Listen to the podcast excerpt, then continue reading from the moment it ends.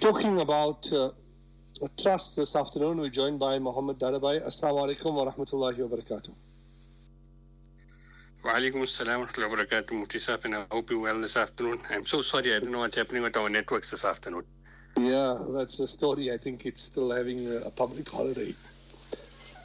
I think, yeah, So- the networks may be on holiday still as well. Are, are they not with you in Gqeberha? They're much more laid back here, perhaps that's why it's taking longer to recover.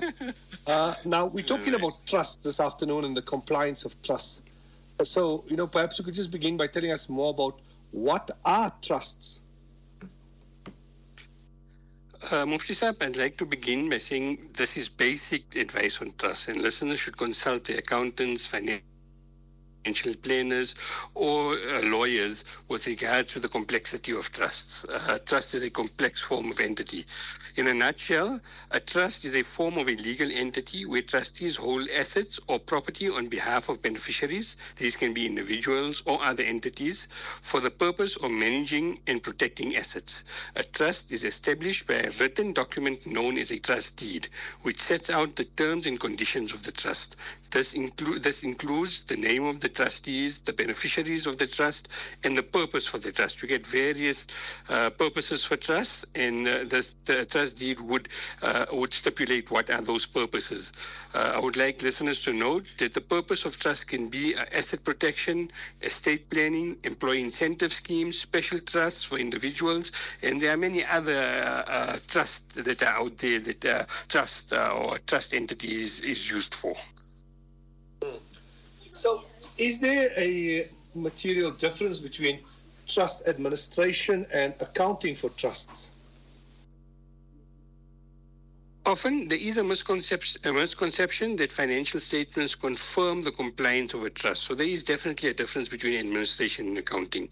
Most of the time, accountants provide accounting and taxation services to a trust, but this does not provide compliance and administrative services.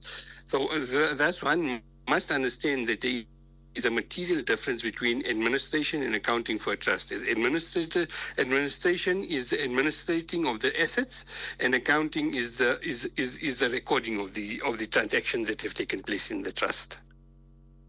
Mm-hmm. So, how is a trust that lacks administration and compliance exposed to risks of attack? There are risks of unauthorized transactions without proper controls in place. It may be easier for unauthorized individuals to access, misuse, and violate the trust assets and in, in individuals' information that, are, that, that the trust has been formed for. Then we have compliance issues where lack of compliance with regulations and laws can lead to legal and financial penalties and un, unwanted complications of the trust. Without regular compliance checks, it, it may be more difficult to identify and address any issues within the trust and make it more difficult to detect and prevent fraudulent activities in a trust. Compliance checks for a trust is a discussion on its own, and I recommend listeners to chat to their trust administrators, lawyers, and accountants regarding this, uh, as it can become a complex issue depending on the nature of the trust. Mm. So, why is it important uh, to demonstrate that a trust is managed as a separate entity to the founder?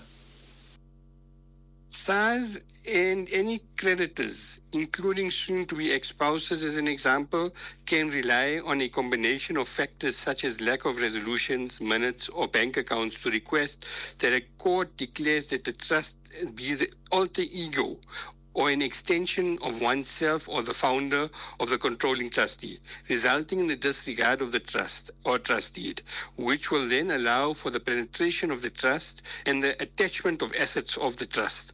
Um, remember, the trust holds assets on behalf of its beneficiaries, and if these assets are attached, uh, the beneficiaries are worse off to what they would have been had the trust been administered correctly. The rule of thumb is in order to enjoy the protection of a trust, ensure sound trust administration in order to protect the trust assets and maintain the trust. And this is almost like in a manner, if we think of it from a Sharia perspective. You, as the trustee of a trust, uh, have in, has in a manner to protect those assets of the beneficiaries that would be associated with such a trust. Mm. Yeah, so I think it's an important point of clarification. You know, many people have put their properties into trust. People inheriting these trusts need to know how to respond and how to deal with it. Any final words from yourself, Muhammed? I would always advise clients, please, you know, as you've mentioned, people put properties in trust, they use it for estate planning.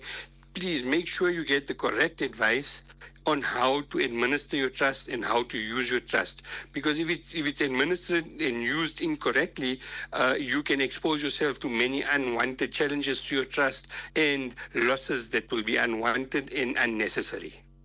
Mm, certainly. Jazakumullah khair for your time. Assalamu alaikum wa rahmatullahi wa barakatuh. وعليكم السلام ورحمة الله وبركاته. جزاك الله تو يو إن listeners فور listening this